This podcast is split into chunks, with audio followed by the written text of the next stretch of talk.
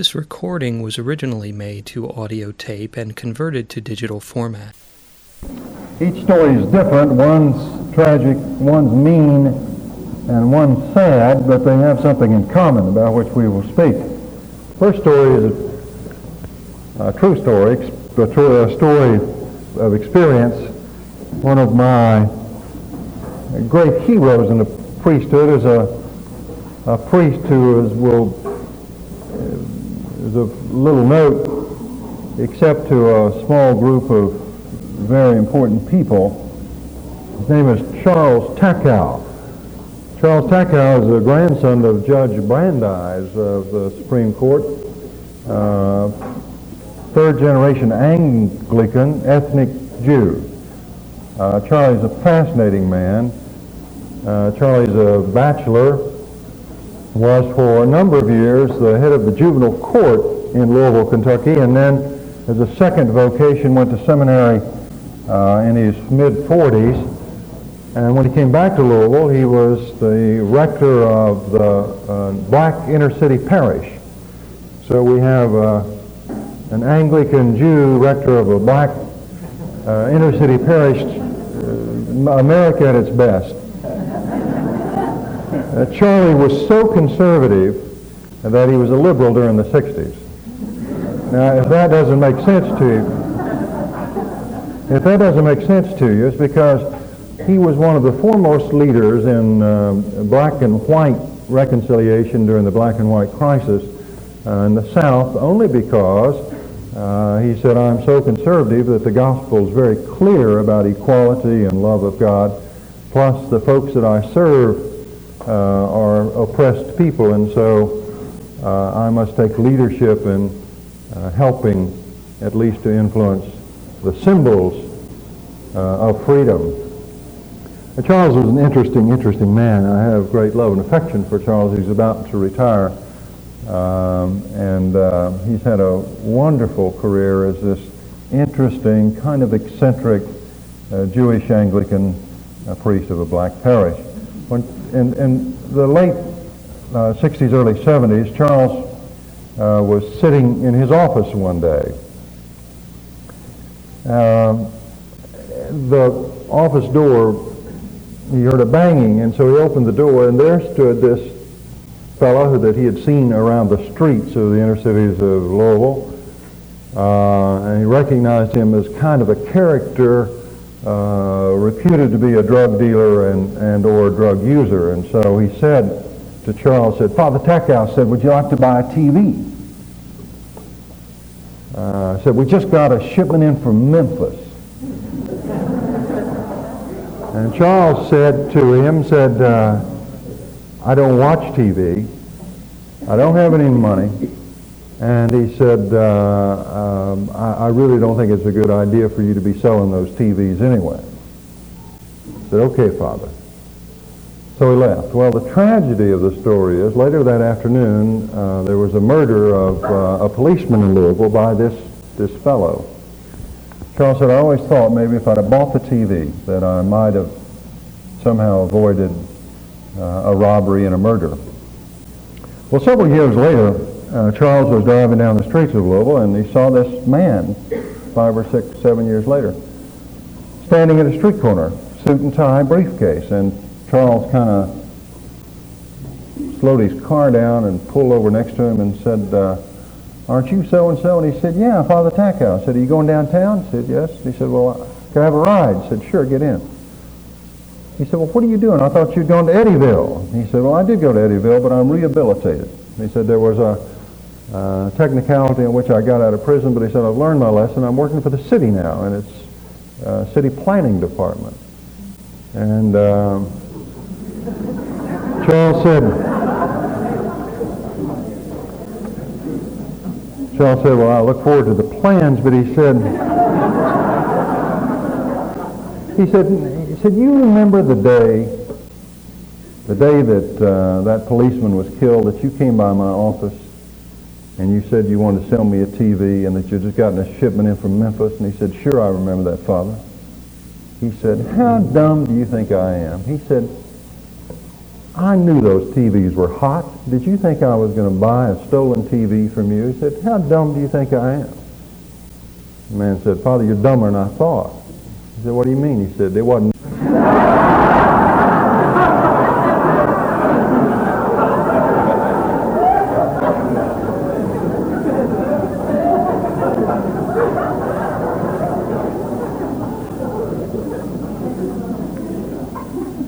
Second story is mean. A woman uh, is at work and she discovers that she's won the lottery. And so she calls her husband who's at home and she says, my day's come. I've won $10 million in the lottery. Pack your bags. And he said, should I dress for a warm climate or a cold climate? She said, don't make any difference to me. Just be gone when I get home.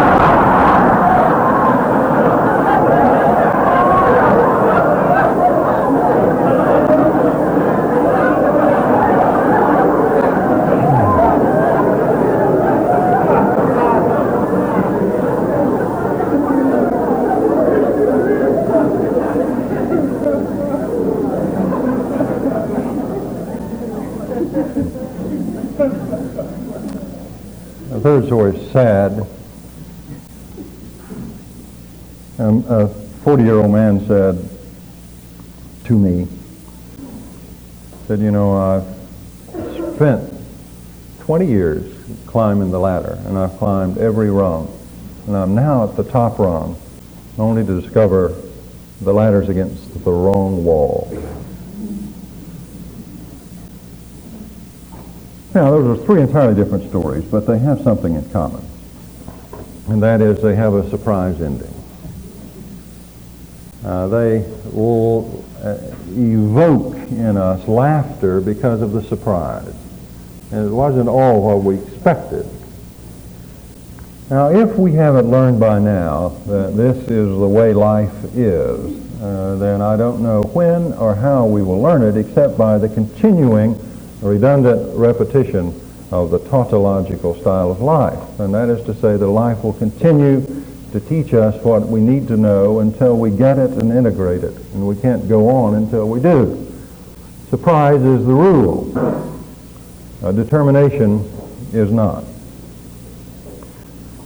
Now, we are uh, celebrating today the Feast of the Pentecost. Uh, many of us remember it, it is Whit Sunday. I've been asked this morning, what's the difference between Whit Sunday and Pentecost? And I can explain that very quickly. Uh, there is no difference. Were there any other questions? the Whit Sunday uh, is a particularly uh, Anglican kind of custom because, in, uh, as you know, that uh, white is a color for Easter and for baptism. Well, and when they were doing outdoor baptisms, the candidates would wear white. But at Easter, it was still too cold, and so they would do baptisms on Pentecost instead, and everybody would wear white, and it became known as White Sunday. Uh, and so Whit Sunday, of course, is abbreviation for the day everybody would get baptized and wear white on Pentecost. Uh, the new prayer book is, sees that it really the, the tradition is Pentecost, and the popular tradition was Whit Sunday, and so it's still both. Um, so this is the Feast of the Pentecost. Now, the reason I began by these surprise stories, kind of leading us one direction, expecting one thing to happen, and all of a sudden to come in with a surprise ending, is the nature of the religious story, particularly the Christian story. Now let's look at Pentecost for a moment. It's got some surprising things about Pentecost. The first surprise really has to, uh, you have to understand uh, the Old Testament. And once again, that's, that's the one on the left-hand side of the Bible. Uh, if you remember in the Old Testament, uh, the God of the consciousness of uh, Old Testament folk uh, was a God that was continually correcting the people uh, for their infidelity to this God. And so, uh, if you remember, he got very angry at the pomposity of human beings and punctured their pretense uh, at the Tower of Babel. You remember that? Uh, is this a mural? uh, you, you, you, do remember that? Yes, thank you. Um, they built this great tower. I, I don't know what it looked like. I suspect it looked like the one right down at the end of this street. Uh, when human beings thought they were so grand that they could build a tower all the way up to heaven. And so God wanted to remind them that he was in charge of things, and so he confused their language at the Tower of Babel, and so they began to babble. Remember that? And so they all had one language, and then at the Tower of Babel they began to babble, and uh, uh, they confused their languages. And so that's the, the reason why we all speak different languages in different parts of the world. But on Pentecost, the Spirit corrected the Tower of Babel. And they were speaking in different tongues, and yet everybody understood. Isn't that a surprising understanding of the end of the Tower of Babel? I can tell you're absolutely. she said, It doesn't make any difference to me, just be gone.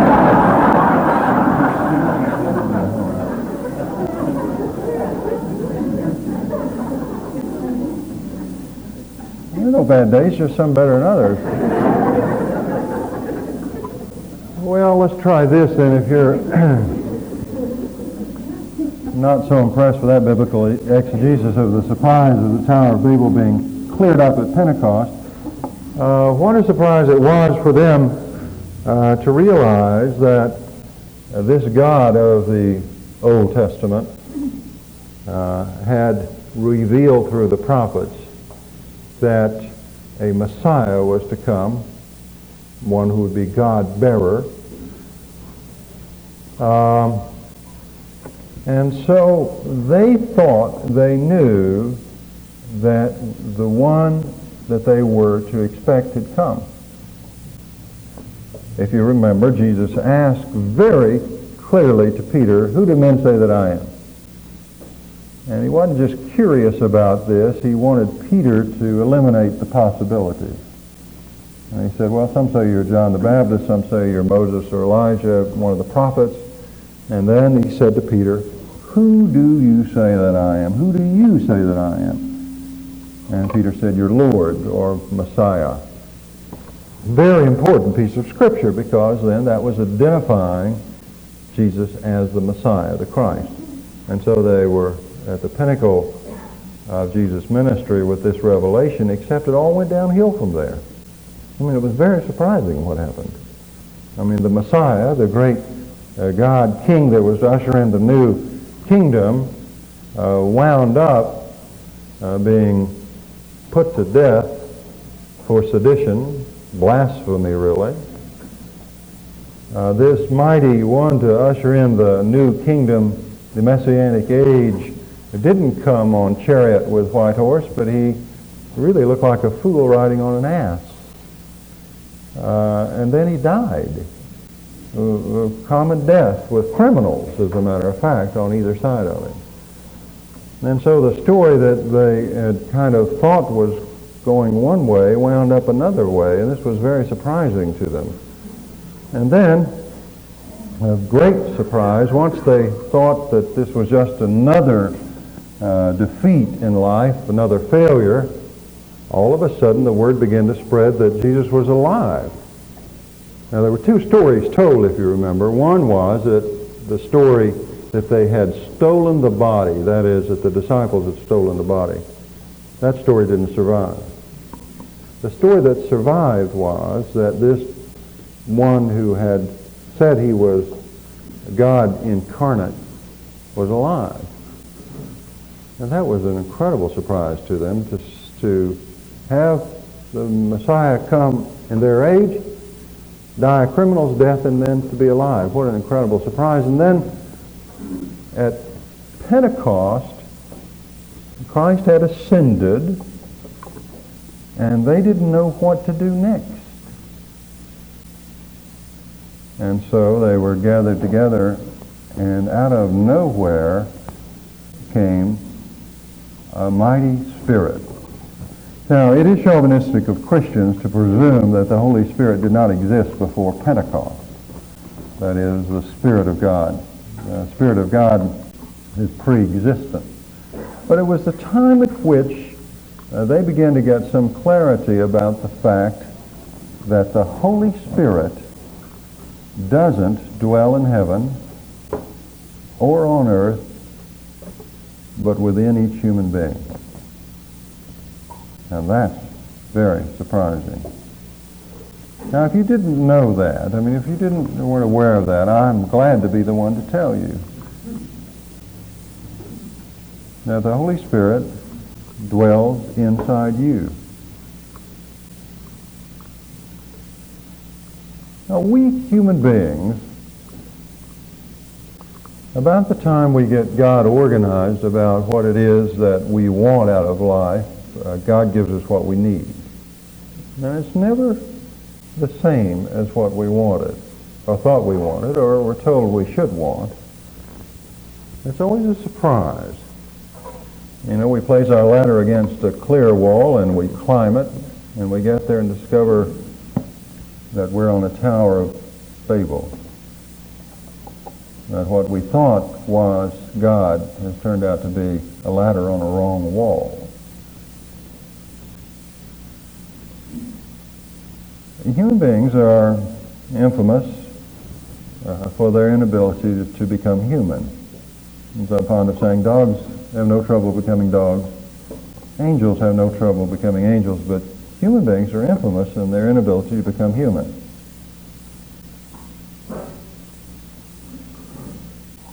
It's because, and I think this is the real point of the surprise of being human, it's because we are never complete. We are incomplete. And yet we're called upon to be self-completing. And how in the world are we going to do that? Because we're continually seduced by false gods of our own making or those of our culture to where we think we know and are secure with what it is that we want until we arrive there.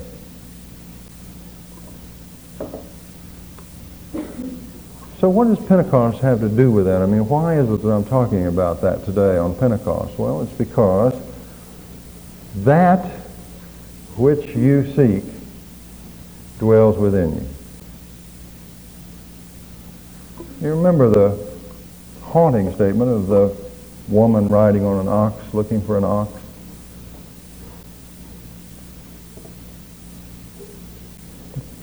The surprise is that that which you seek to put it all together for you, the it that you want to be with, you know, as in with it.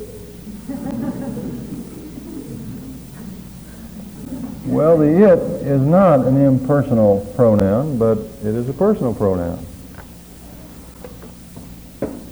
Rather than saying I am with it, you might say I am with me. That might be nice. That which you seek has found you. That's the Pentecost story. It's the Christian story. That which you seek has found you.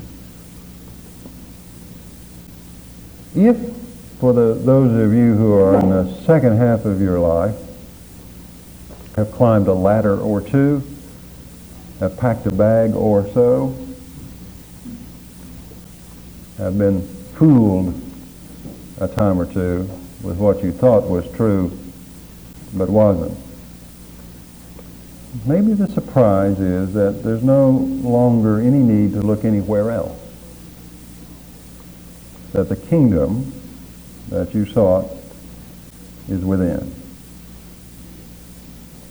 The Spirit, capital S, dwells within each of us. The general spirit, capital S, spirit, which has so many words attached to it that might make some sense to you, like God or source or truth or beauty. The Spirit in general takes residence in particular in you, and the name is changed from spirit to soul. There's a spirit in general that exists and then dwells within each of us, and then that alloy between the chemistry of Pittman and the chemistry of the spirit, that alloy is called the soul. And I have a soul, and a synonym for that would be myself.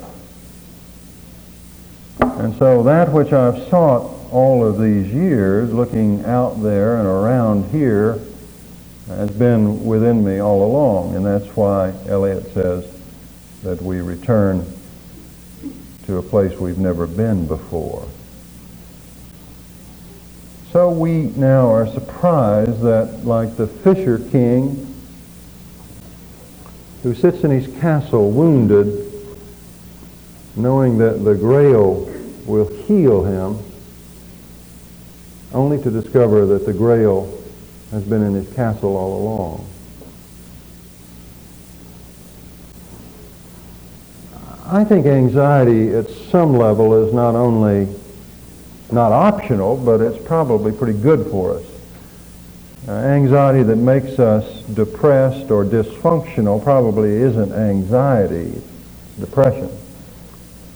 Uh, but the existential kind of anxiety is probably the ants in the pants that the Spirit puts in the soul.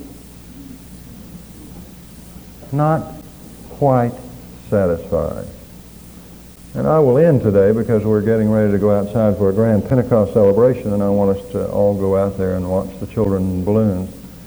I remind you on this, the birthday of the church, where the Holy Spirit dwells within the people, not just in the midst of them, but, but within each of them. I remind you that in this place we have grown to where we believe that the better symbol for the Holy Spirit is not just the dove, but the wild goose. And if you want an operative definition of what it feels like to have the Spirit moving within you, uh, think of the wild goose. Or you can pack your bags and